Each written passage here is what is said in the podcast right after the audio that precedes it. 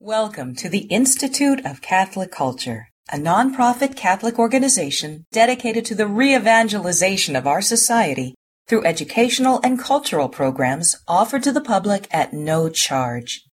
This and other presentations, hundreds of hours of audio, are available for free on our website, www.instituteofcatholicculture.org.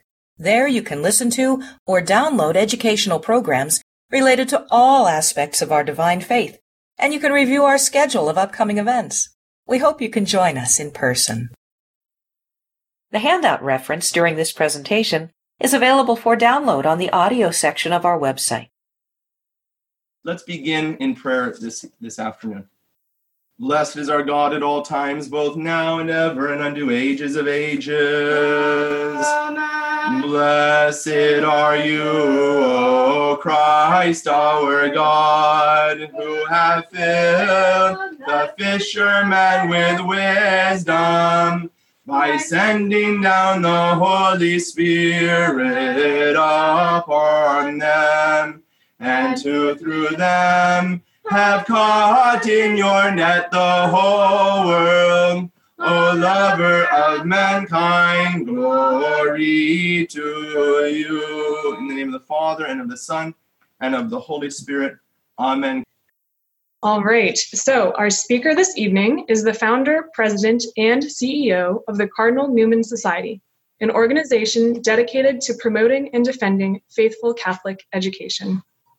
In addition to speaking on EWTN, Fox News, and MSNBC, Patrick Reilly has served as editor and research fellow at Capital Research Center, executive director of the Citizens for Educational Freedom, higher education analyst at the U.S. House of Representatives, program analyst at the U.S. Department of Education, and chairman of American Collegians for Life. Mr. Reilly develops and teaches courses on logic, rhetoric, and philosophy for the Aquinas Learning Homeschool Program, founded by his wife, Rosario. He and Rosario are blessed with five children. Welcome, Patrick. Good to have you with us today.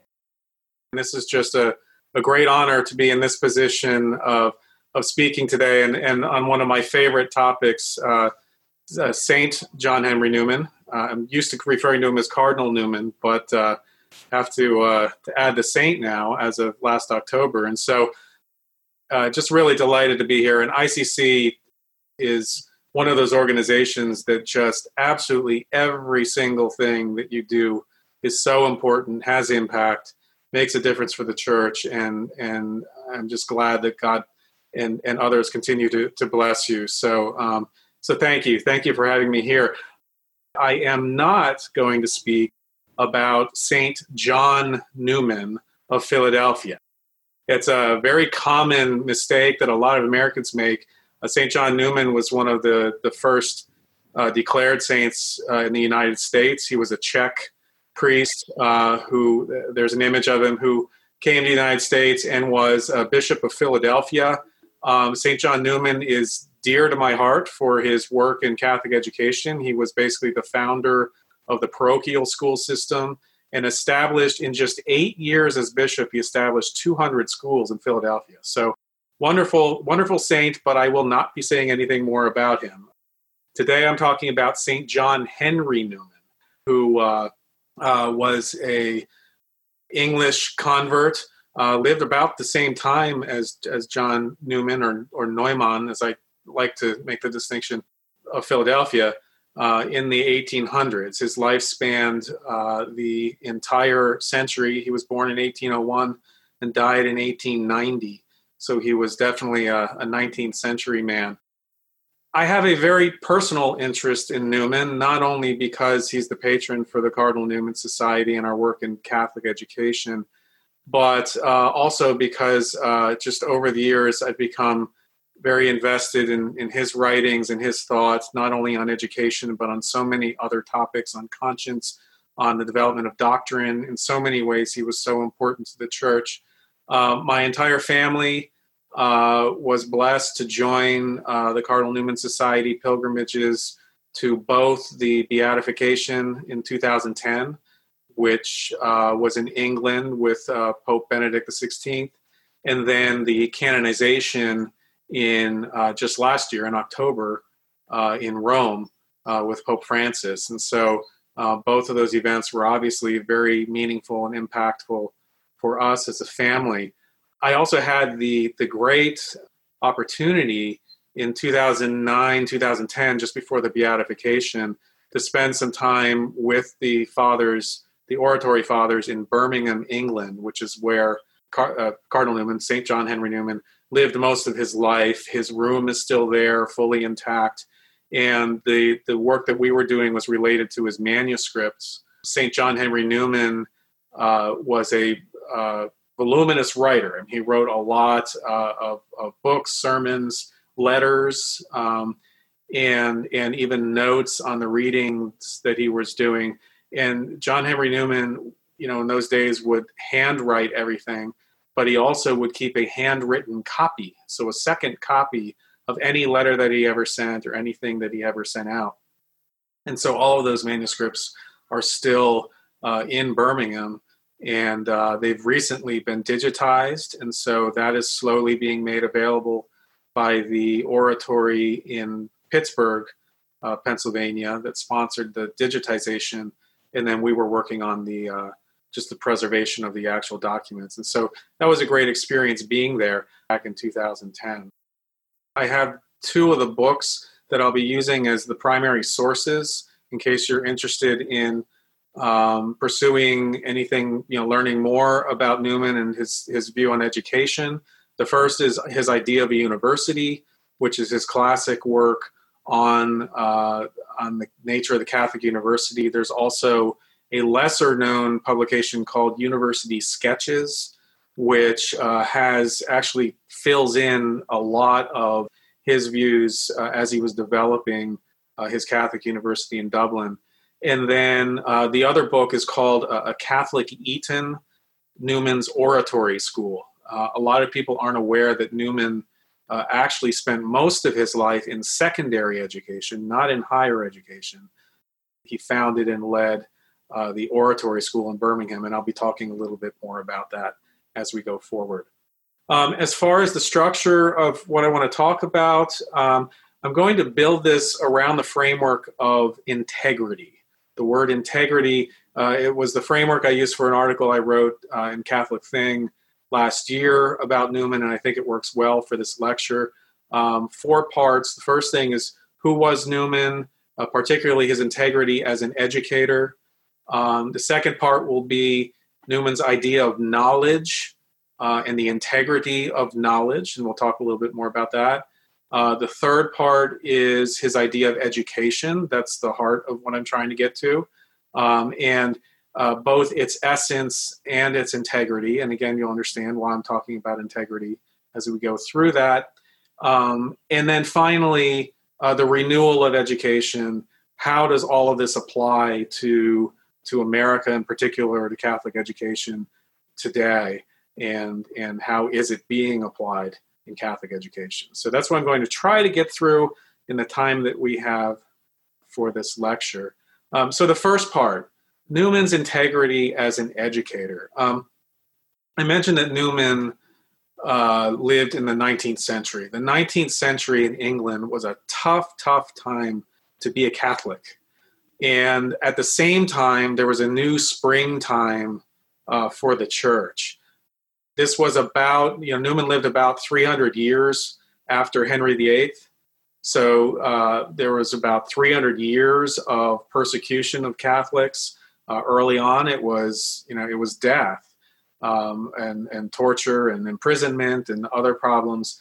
But even at Newman's time, the, just a few years, I believe it was 1778, so just around the founding of the United States, the the English Parliament uh, allowed Catholics to own property. So, up until that point, Catholics were not allowed legally to own property uh, or to pass it down by inheritance. So, this was just starting to open up. Uh, when he was about 28 years old, the English Parliament allowed Catholics to vote. Okay. All of this happened, well, before his life or in his early years when he was still Anglican. But things were just starting to open up for Catholics. But uh, still, Catholics were very much discriminated against and, and not very much appreciated in Anglican England. One of the things that helped to provoke some of the openness was, uh, interestingly, the French Revolution. You know, that was in 1789, and uh, following the French Revolution, a lot of Catholics fled France, and many of them came to England. And so there was a real influx of Catholic immigrants, similar in a sense to to the you know the the growth of the Catholic Church in the United States from from Catholic immigration. So this was all all sort of the context in which uh, Newman was living. Now, at the same time, Newman was also living in, at least for all practical senses, an increasingly secular society. Okay, it was still officially Anglican. Most people would have been uh, Anglican, uh, you know, baptized Anglicans. But uh, it was a society that had just come through, right, the Enlightenment, and there was this uh, sense of being enamored by science, by technology, and there was the impact of the, the British Enlightenment speakers, particularly uh, Francis Bacon, uh, who uh, you know was was again very enamored by science, and then John Locke. Uh, we tend to know John Locke as as the father of political liberalism, but John Locke was also a steadfast advocate of empiricism, which was the idea that knowledge comes to us primarily through experience. And he he very much doubted religion. He doubted first principles and this uh, helped to spur along a, a general secularization within the culture and newman was very much and very painfully aware of this in his lifetime in uh, toward the end of his time in 1873 uh, newman gave a, a very interesting uh, sermon to seminarians. He was at a seminary that was just opening. Again, this was part of, you know, until this time, sem- Catholic seminaries weren't even allowed to exist in England. And here, toward the end of his years, uh, seminary was opening. It was a very, very happy occasion. And yet, um, at this time, Newman took the, the opportunity to make it clear that he had a very had very great concerns about the direction of society in terms of its secularization. Um, he said in his sermon prior to earlier times, earlier challenges to the church, when uh, the church was challenged by schism and by heresy, um, these were occasions when there was, you know, basically it was these were disagreements about God, about faith, about how we understand religion, right? How we understand God. But he said, compared to those times, quote, ours has a darkness different in kind from any that has been before it.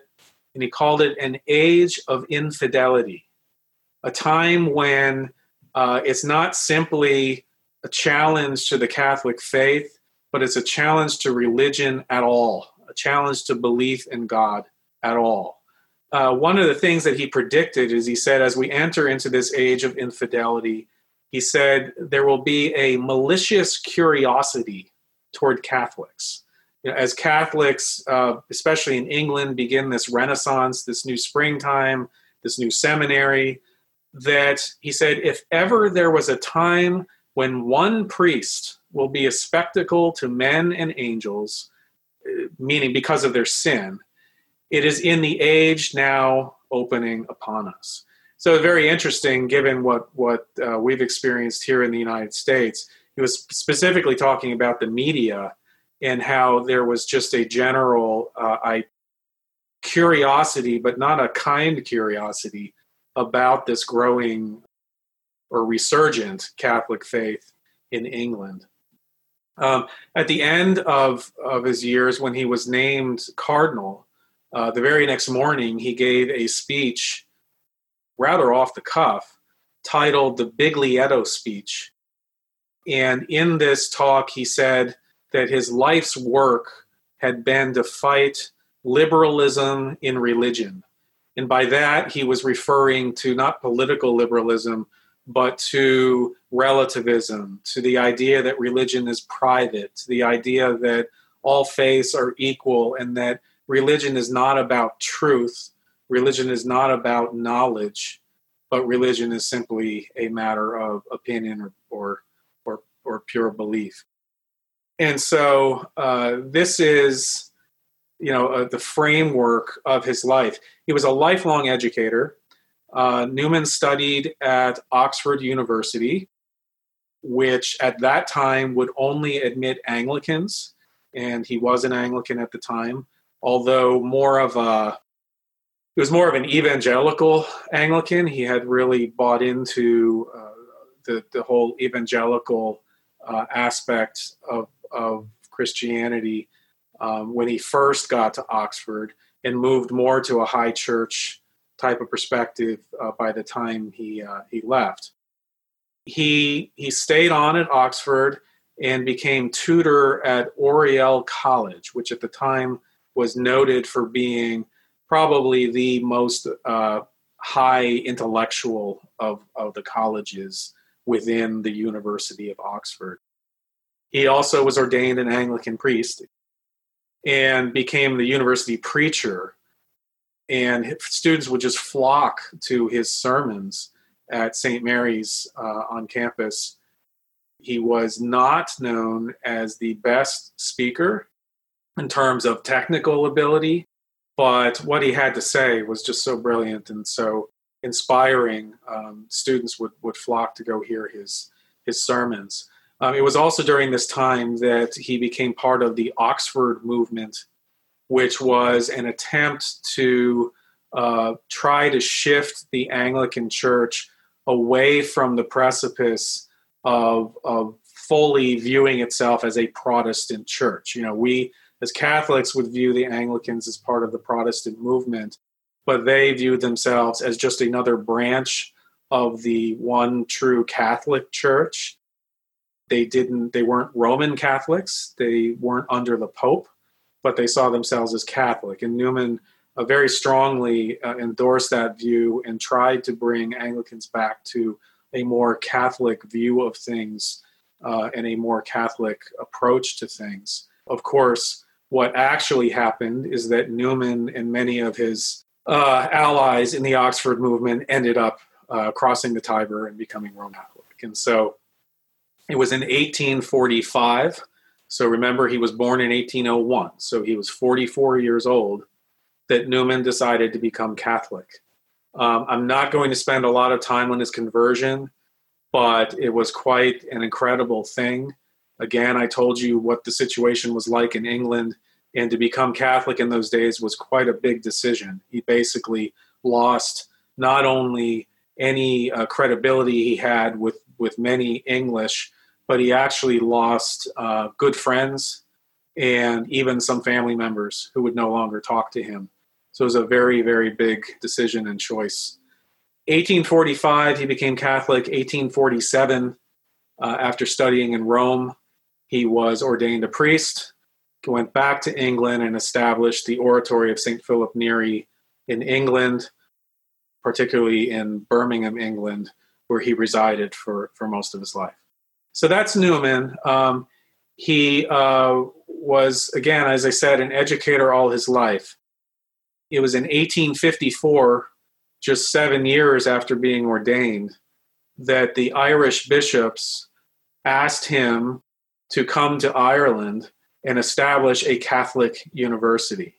Um, and this, of course, for our purposes, was a great momentous time of his life. Um, it was also a very, very difficult time of his life. He was only there four years, and because the bishops disagreed with a number of his views on Catholic education and how how he wanted to set up the university, he left after four years. And today, the university that he founded is actually called uh, the University College Dublin, and it is a state university. So it's very much not what he set out to establish, and really not his university in any real respect. However, what this did produce is uh, in the, the months before the university opened, Newman uh, gave several lectures trying to make the case to the Irish people for a Catholic university And those lectures are what became his idea of a university. They were compiled later into the book, and uh, that's the idea of a university. And then, of course, his his plans and his writings about the university are what became his university sketches, and uh, and and that's the basis of what we'll talk about today. After that failed, he went back to Birmingham, uh, not a very happy person. And uh, it was not long after he got back that Saint, or not Saint, Lord John Acton um, and several other uh, very prominent Catholics in England asked Newman if he wouldn't establish a secondary school, a boarding school for boys in Birmingham. He agreed to do that. He established it was called the uh, the Oratory School, and uh, the the Oratory School uh, still exists today.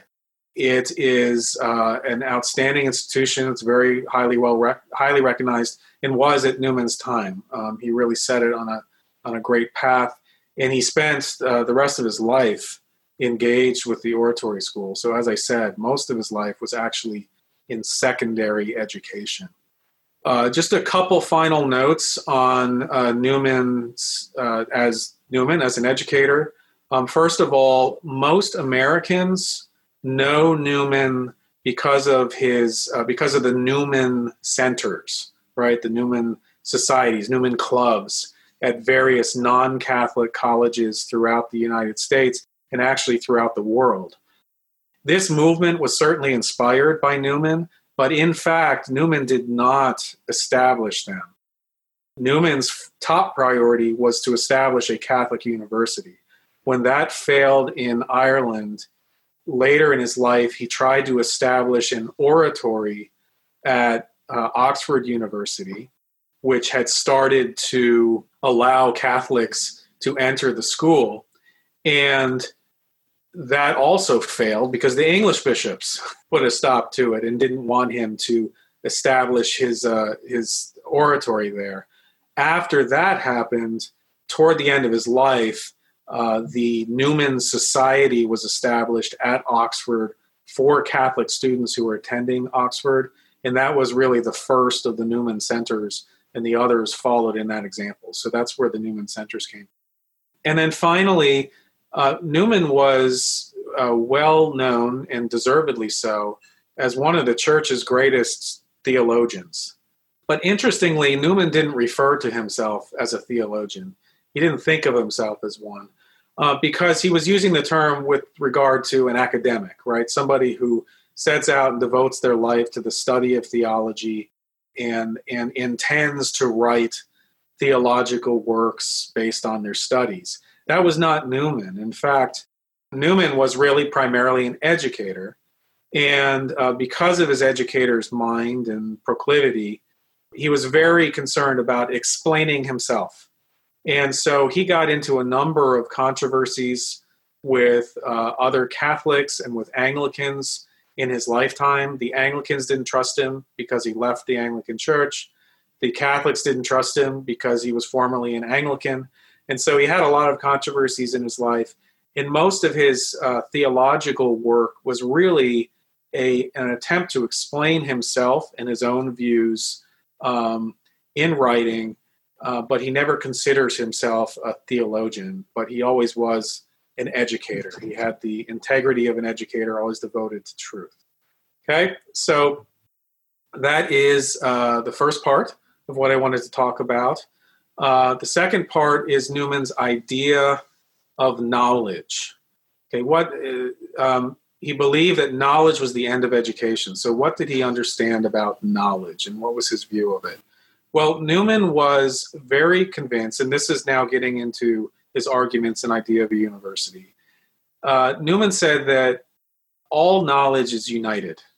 Okay, he believes strongly in the unity of knowledge because it all comes from God. It's all united in its origin, and its origin from God.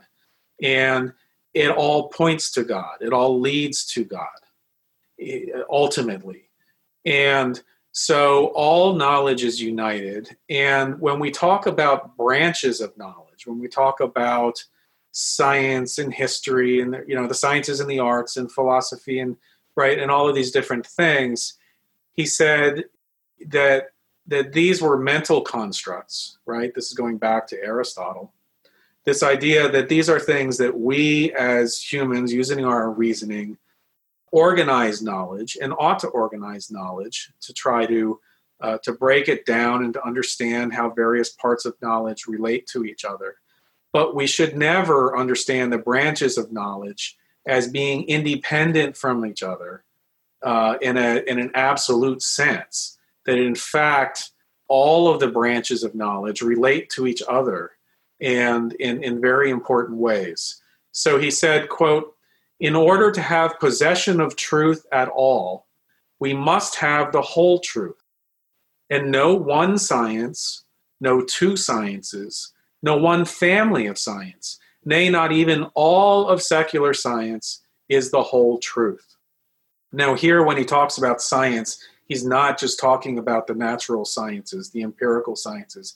He's talking about science in the broader sense of a study of things, right? So, any kind of philosophy, history, uh, all of these things would be considered a science in in in the context in which he's talking there. Of the branches of knowledge if we break knowledge down into various branches he strongly argued that theology was the highest branch. It was the most important branch okay? All of them are, are important. All of them relate to each other but theology in particular, he said, enters into every other branch. No matter what you study, it goes back to its origins in God. And therefore, theology has a bearing on anything mathematics, science, medicine, uh, literature. Uh, you know, our understanding of God and of nature and who we are and and our dignity in in finding union with God all of that is related to every branch of knowledge. He said quote admit a god and you introduce among the subjects of your knowledge a fact encompassing enclose, closing in upon absorbing every other fact conceivable. He went on to say how can we investigate any part of any order of knowledge and stops short of that which enters into every order. All true principles run over with it, all phenomena converge to it. It is truly the first and the last. So he was very much, very much understood the importance of theology. Um, you would have expected that from a saint and from one of the greatest theologians, but as we go forward, you'll see why that's so very important to understand and why a lot of people who read Idea of a University sadly miss uh, that, that point and the importance of it. So Newman goes on to say when any branch of knowledge is absent, okay, if someone is stops paying attention to it or excludes it from study or from conversation, or in this case, from the university, from education, even secondary elementary education. We exclude religious knowledge or, or any branch of knowledge, the others will encroach upon it. The others will go where they don't belong. And that is why theology needs to defend itself because it's so important and it needs to defend its territory. Okay? So he said, quote, revealed religion furnishes facts to the other sciences which those sciences left to themselves could never reach. And it invalidates apparent facts which left to themselves they would imagine. Okay? So there's a danger in other sciences, you know, without having theology holding its place. Now, the university, okay, or or really education in general, right, embraces all knowledge. Okay, his view is that an educational institution that neglects any branch of knowledge in the sense of excluding it, not necessarily that, I mean, you can't possibly study everything, and he warns against this. But you must embrace every branch of knowledge because, again, it's all unified. And so before the great universities uh, in in Europe, we had scholarly associations. So you had you know groups where scholars would come together and try to advance research and understanding of things. You had various institutes. Um, you had the monasteries. You had various schools that were usually focused on one particular branch of knowledge. Uh, many of them it was theology, but you also had legal institutes, you had medical institutes and such. The genius of the university, the reason why the university came about, was to house all branches of knowledge in one place, right? And obviously, you can't, again, you can't focus on every little thing. But in those days, uh, in the early times of the universities, they tried to bring together four branches in particular, and that would have been law, theology, medicine, and philosophy.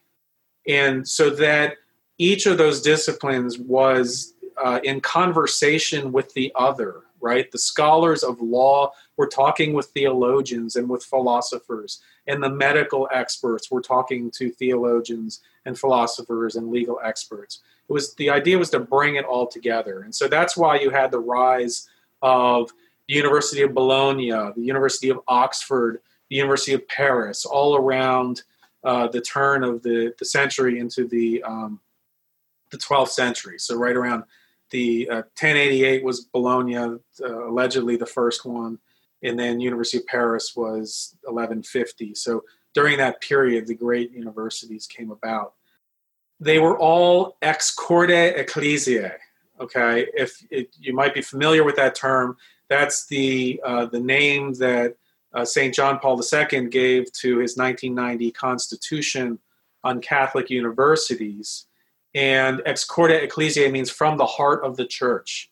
Every single one of the major universities started in this time, in the early times, was either sponsored by the Catholic Church in some way or owned by the church. And so uh, this was very much a Catholic movement into the university and even the University of Oxford was initially Catholic until Henry VIII um, booted the, the Catholics out. So, because of all of this, Newman made a rather strong argument that for some reason some people read university or idea of a university and and miss. But his his whole point in idea of a university is that a Catholic university, one that admits of theology is the most complete university. Okay, it's not limited by being Catholic, it's complete. It allows all branches of knowledge to converse with each other. And the secular university, secular means that you are excluding something of great importance, of the most importance from education. And so at the secular university is the prejudiced university, it's the limited university you're missing something of great importance. So he, he wrote, a secular university, quote, cannot be what it professes if there be a God. It is very plain that a divine being and a university so circumstanced cannot coexist. Pretty strong words. Now, what about this thing about all knowledge leading to God? You know, so you'll hear sometimes, you know, advocates of a more secular type of classical education or or uh, a more secular leaning Catholic institution that'll say, look, all studies lead to God. Newman argued this, right?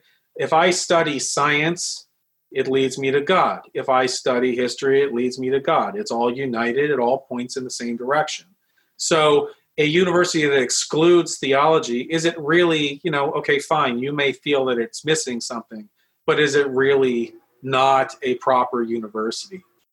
Newman acknowledged, he said, right reason, that is, reason that is rightly exercised, leads the mind to the Catholic faith, and it plants it there and teaches it in all its religious speculations to act under its guidance.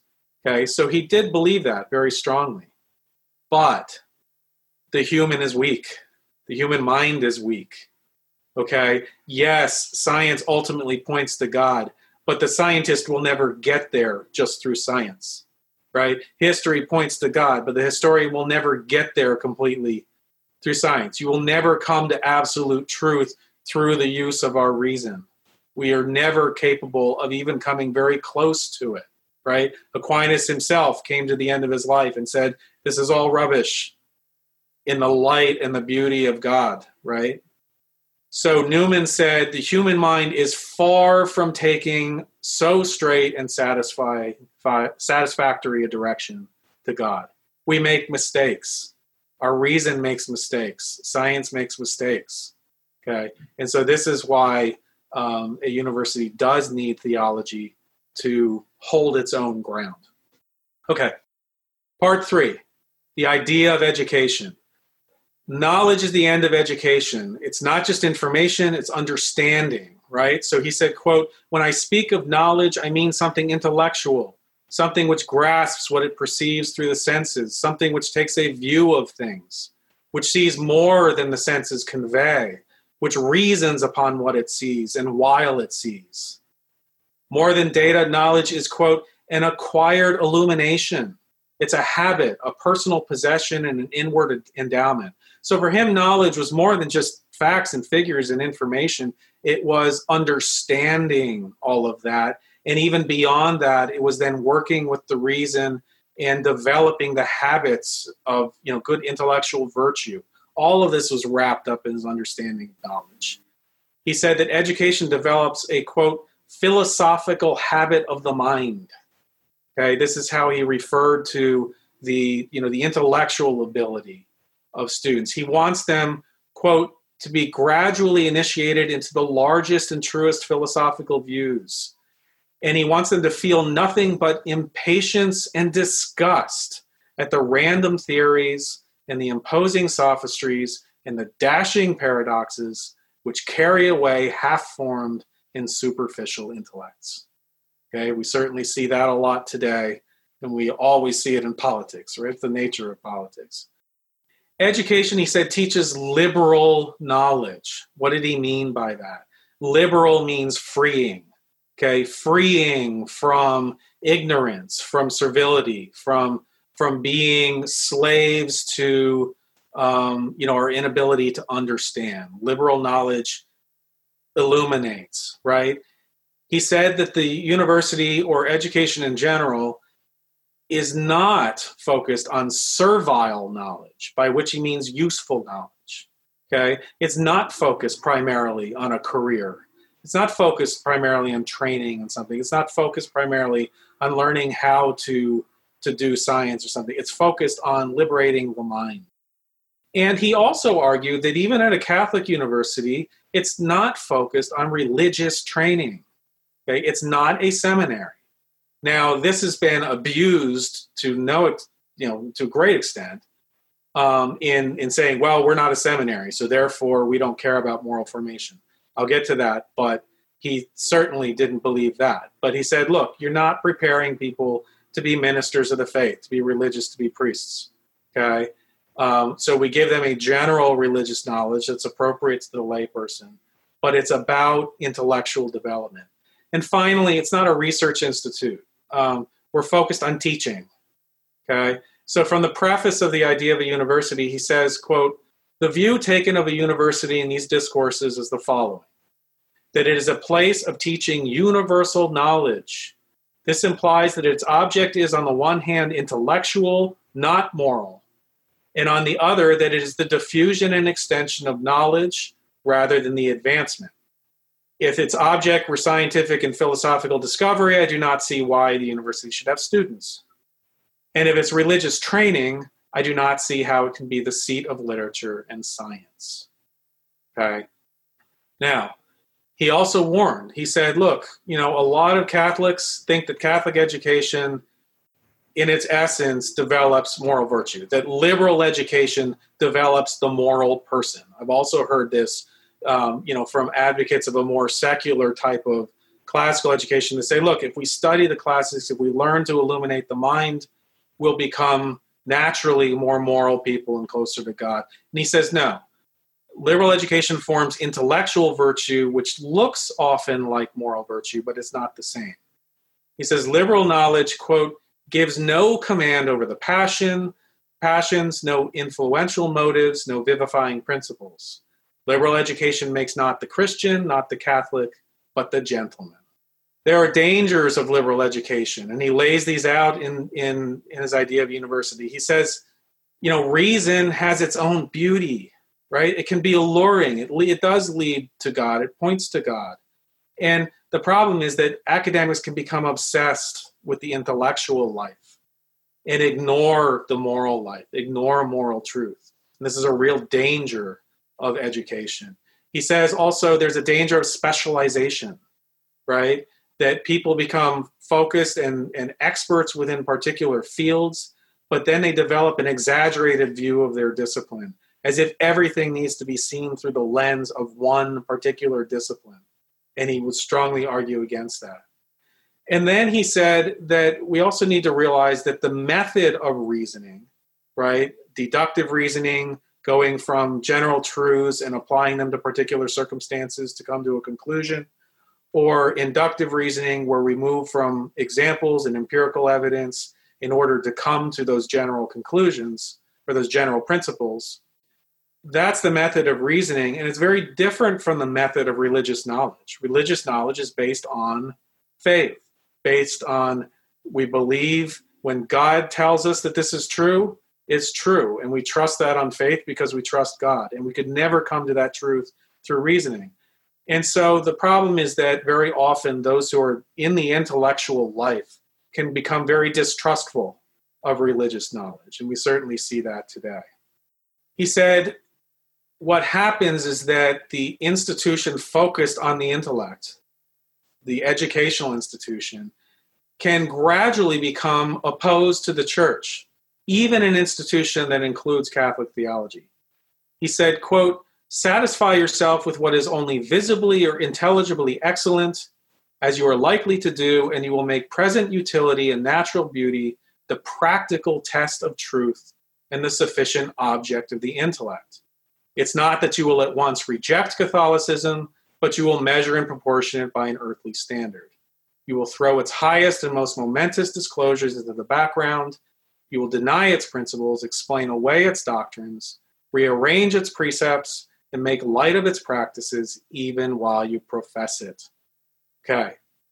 His conclusion is that education, liberal education, in its essence, can become what he called an insidious and dangerous foe of the church.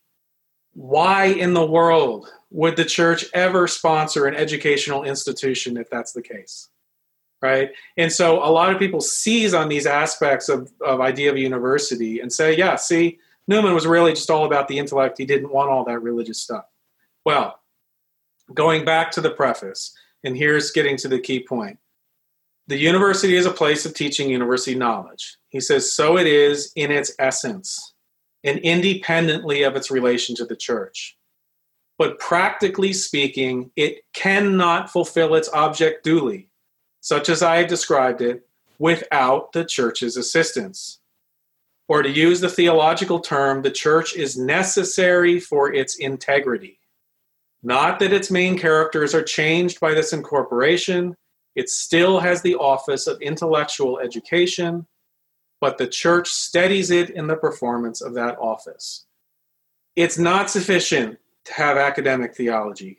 Newman actually believed, and this is brought out in his other writings that are not, it's not so well brought out in Idea of a University. But it's not simply that the church is protecting itself. It's not simply that the church is protecting its own little realm of religion from all these other realms. It's more than that. Um, it's that intellectual activity, in order to be successful, actually depends on the moral life, actually depends on goodness. If any of you are familiar with uh, Father Sertillanges, uh, the Dominican priest, he makes this argument very clearly that the moral person is the best academic because in order to develop the discipline of the intellectual life, in order to to put reason in its proper perspective, okay, you have to be a good Christian. And when you don't, we've all seen how reason and science and all these things can lead to very strange things because the mind is weak and we make mistakes. And so, yes, we should develop the intellect. Yes, that's the purpose of education, but it must be done together with, with moral formation. Newman gave a great sermon as University Church where he talked about, he said, students who come to my university, they come to us with their intellect, their conscience, their passion, their appetite, all these different faculties of the human, all, quote, warring in their breast. These things are at, he's envision these things at, in battle with each other. The conscience is in battle with the intellect, which is at bat, in battle with your bodily desires, right? And each trying, he said, to get possession of the student, right? This is the nature of the human. Um, he said it's not our original state, right? When man was created, all of these things worked in unison and all led us to complete union with God. But because of the fall, everything was fragmented. And so it's he gives this beautiful description of education. He says, you know, education, yes, it's fundamentally focused on intellectual development, but it has to do that in concert with the other aspects of the human. And he says that the church's goal for education is, quote, to reunite things which were in the beginning joined by God and have been put asunder by man. And what a great way of describing education. It's, again, so when we talk about in, integrity, if you look at the church's documents on Catholic education, they talk repeatedly about integral formation. Yes, you know we develop the intellect through education but it has to be done in concert with moral formation it has to be done in concert with physical formation if if that's lacking right if a young person is unhealthy then developing the intellect is very difficult right if they're immoral developing the intellect is very difficult and so it all has to be done in terms of integral formation finally i want to end with this last point on the renewal of Catholic education. Um, Newman's idea of education is a real challenge to modern education. Um, and when I talk about modern education, I am not talking purely about public schools. Okay, I'm not talking purely about secular education. I'm talking about many of our Catholic schools and colleges. Okay, that have embraced a modern idea of education. Um, Cardinal Dulles pointed out four modern tendencies that um, would be unacceptable to Newman. Uh, utilitarianism, the emphasis on career preparation, fragmentation, the emphasis on all these various disciplines, um, rationalism, the emphasis on the intellect over religion, and then secularism, the rejection of religion altogether. Um, I would also add to that empiricism, right? This was the view of John Dewey, who heavily influenced public schools, this idea that all knowledge should be experiential um, libertinism, right? This idea that we must focus on a liberty that's that's divorced from truth instead of a freedom to choose truth that leads us to truth. And then ideology, right? In a sense, I think we've moved beyond rationalism to an idea of ideology, um, neglecting both faith and reason. And so there's this great renewal now happening in Catholic education. We're seeing in the Newman Guide colleges, in uh, a number of schools, in a number of dioceses, where um, they're renewing their emphasis on fidelity, on Catholic identity. What we need, in addition to that, is a renewal of focus on training the mind. And this is what's coming to us through this classical movement. And as that develops, um, you know, we're we're, I think we're really seeing a real renaissance of education today. I'm going to stop there because I've, I've gone uh, pretty long. I had a number of other good quotes to share with you, but uh, I don't know if there's any time for for questions. But I wanted to uh, to end with that. So thank you, and, and God bless you all. All right, thank you so much, uh, Mr. Reilly. That was really a wonderful presentation, very enlightening. So yeah, if you are able to stay, we'd love to have some time for some Q and A. Yes, it looks like uh, Mr. Latona. You can go ahead and unmute yourself. Thank you. Uh, Mr. Reilly, thanks for sharing your time with us and uh, uh edifying us on Newman. Uh, I have a question. Since the Irish bishops went looking for St. John Henry Newman, what was the source of the conflict which prompted him to leave just four short years later? Oh, good question. Um, yeah, it's very interesting, it, and it's it's actually very complex. Um, you know, so Ireland was a, a largely agrarian and um, industrial society. Um, the at the time when Newman was asked to go over there, uh, Catholics were not admitted into Oxford University, and what it meant is that they were not admitted into the professional life, into the public life. Uh, you know, in terms of being politicians, being doctors, lawyers, uh, a number of things. It was very difficult for a doctor or for a Catholic to to rise into those professions or or that status, I suppose. Um, and so, one of the motivations for the university was, you know, we want Catholics to to have access to this and to have a university that will help move them in that direction.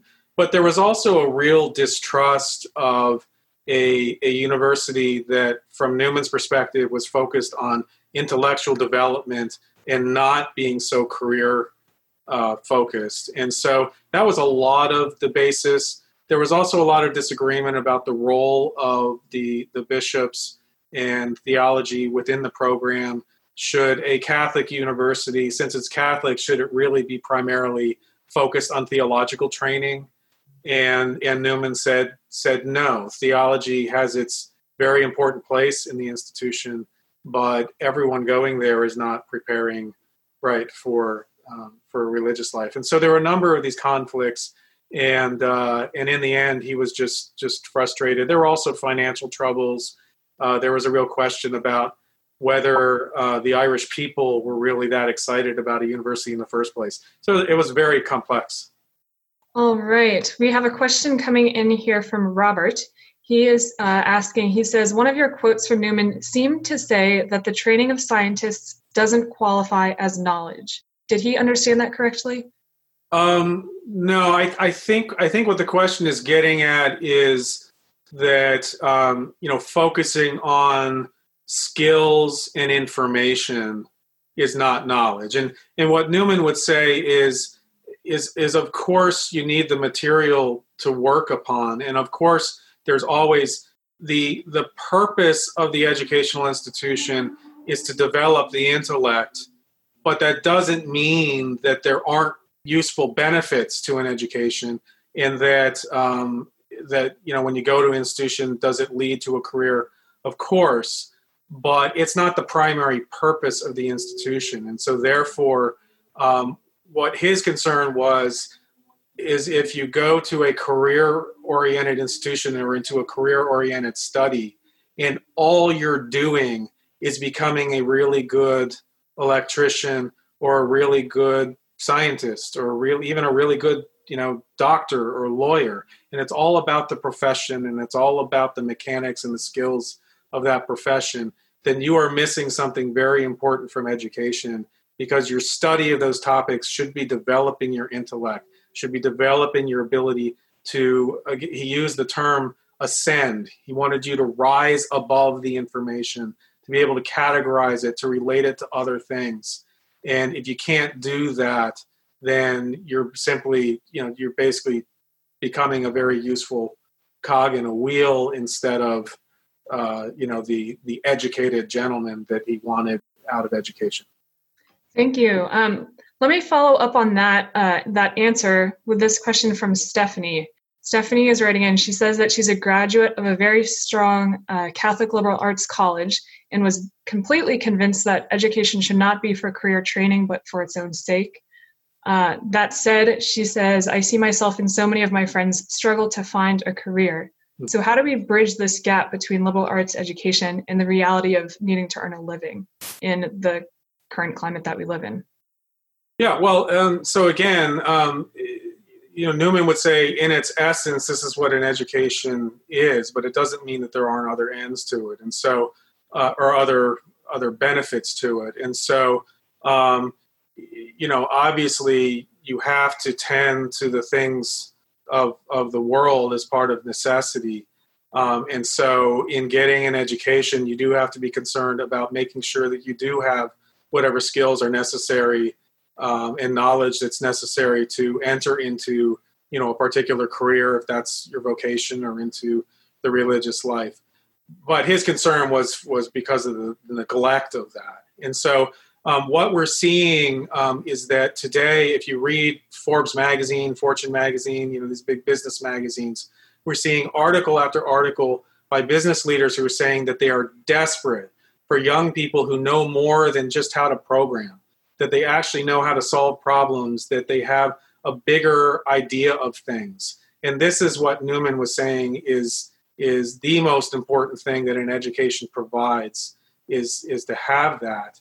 And um, that we've also seen studies that show that those who have more of a liberal arts education tend to have a little bit more difficulty, especially in today's technology driven age, of of getting those first jobs, of getting started, but it's also those people who rise to the level of manager.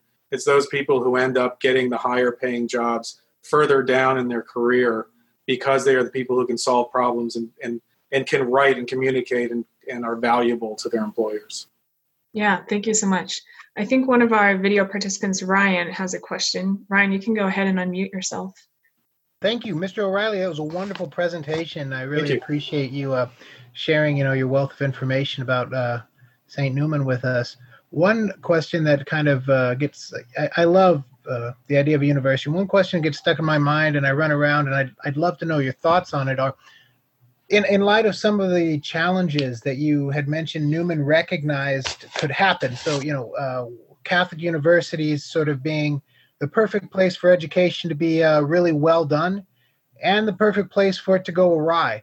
I was wondering if you see any themes in Catholic universities in general where it is going awry, or maybe it's not yet, or maybe it, it has been, or any of the any of those sort of predictive models that Newman has mentioned. Do you see any of that in the in the Catholic college? I mean, not the secular ones, the Catholic ones specifically. Uh, I don't know if there's much distinction for some of them um, between Catholic and secular. So yes, absolutely, and this is really the the what initiated the founding of the Newman Society. We work with all levels of Catholic education now, but you know our our initial concern was with the the, the, the failures of much of Catholic higher education today.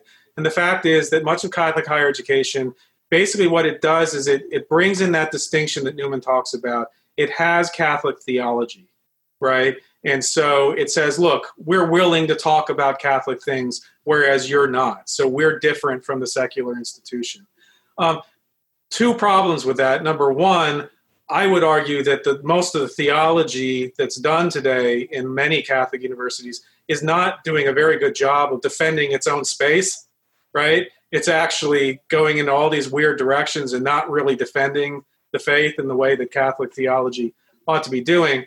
But secondly, you know, as Newman says, that's not enough. And so, you, uh, many of our Catholic universities are enamored with this intellectual life and have embraced this radical notion of academic freedom that says no matter what you teach, no matter what's your expertise, you can talk about whatever you want. So, I went to one of these Catholic universities that was clearly far afield from where where it initially was.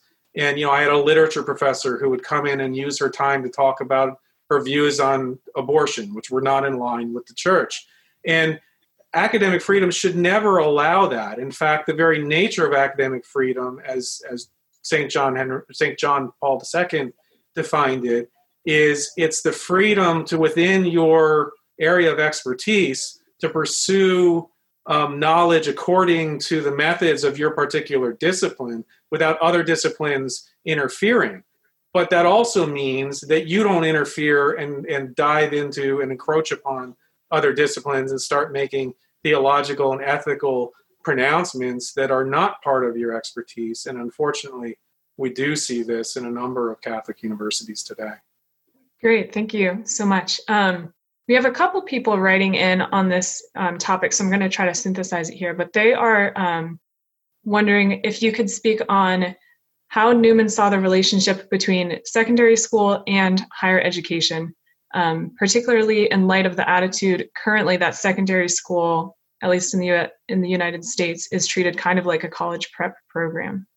It's it's frustrating. I have tried very hard to get to, uh, and I know others have as well, to really get to his idea of secondary education, and he just simply didn't write a lot about it, even though most of his life was focused on it. Um, but it seems rather apparent, given how he did it, that his view of secondary education wasn't all that different from his view of higher education. And so um, he structured his oratory school very similar to the way that he was structuring the, the college in the sense of you, you have your classes, you have teachers that basically lecture to you on particular topics, and then you also have houses in which you live, similar to the colleges at the at the university, um, where you have a tutor and you have someone who works with you not only on your coursework but also developing you morally, um, making sure that you have a strong sacramental life, strong prayer life. All of this was very much a part of what he did at the oratory school. Um, the other thing to remember when we look at Idea of University is that he's talking about, you know, these were about 16 year old boys who at the time were coming to his university. So these really were, you know, high school students, right? So uh, when he when he what he says about the university, you can certainly apply very much of it to secondary education. Um, I don't think he would have seen a great difference, except just in the level of, you know, what you're capable of doing. And he argued um, in, in in a few of his writings that from the earliest ages there should be a real emphasis on the on the subjects that help you to train your mind. So mathematics um, uh, you know even getting into philosophy getting into high school logic um, grammar these things that help you to organize knowledge and and see how it relates to other things. And of course the, you know the natural sciences as well trying to train the mind to be able to do that no matter what subject matter they deal with. Great, thank you. Let's conclude with this one question coming in from Paul, and he's wondering if you can mention um, what, if anything, Newman had to say about homeschooling.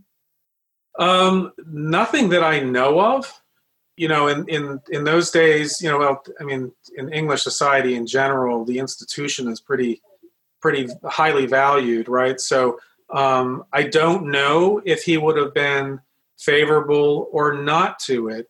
Um, I will say that I think he would have, under the current circumstances, been pretty happy with um, the shape of homeschooling and the homeschooling movement, particularly the Catholic homeschooling movement, and particularly the class, Catholic classical homeschooling movement, and the way, the direction that it's going. I mean, it's providing the type of education that he would have liked and of course, we live in an age where um, the institution isn't as necessary, right, to be able to access um, the materials and the logic, or the materials and the experience and the things that you want to bring into the education. You can do that from home. So I think that he would have been favorable to it under our current circumstances. Um, and he certainly uh, would have agreed with many of the homeschooling criticisms of much of, of Catholic education, much of modern education today. And so, um, you know, in that sense, you know, I think I think he would have been something of an ally. Great. Well, thank you again, Mr. Reilly. It's really been a pleasure to have you with us this evening. And thank you for the work that you do with the Cardinal Newman Society. Thank you. God bless you. I appreciate that. We hope you enjoyed this presentation from the Institute of Catholic Culture. If you'd like to learn more about the mission of the Institute and how you may become a part of this important work, please visit our website at www.instituteofcatholicculture.org or call us at 540-635-7155. And may the glory of Christ Church be ever more manifest upon the earth. St. John the Evangelist, pray for us.